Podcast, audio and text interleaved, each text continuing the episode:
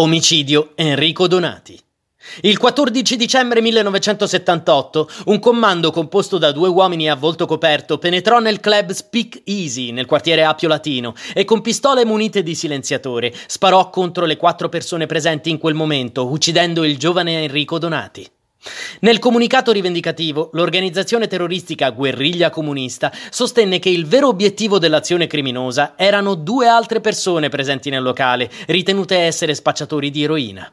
L'azione si iscriveva in una più ampia campagna che Guerriglia Comunista e altre organizzazioni similari come le squadre proletarie combattenti stavano conducendo in quel periodo contro gli spacciatori di droga nei quartieri popolari.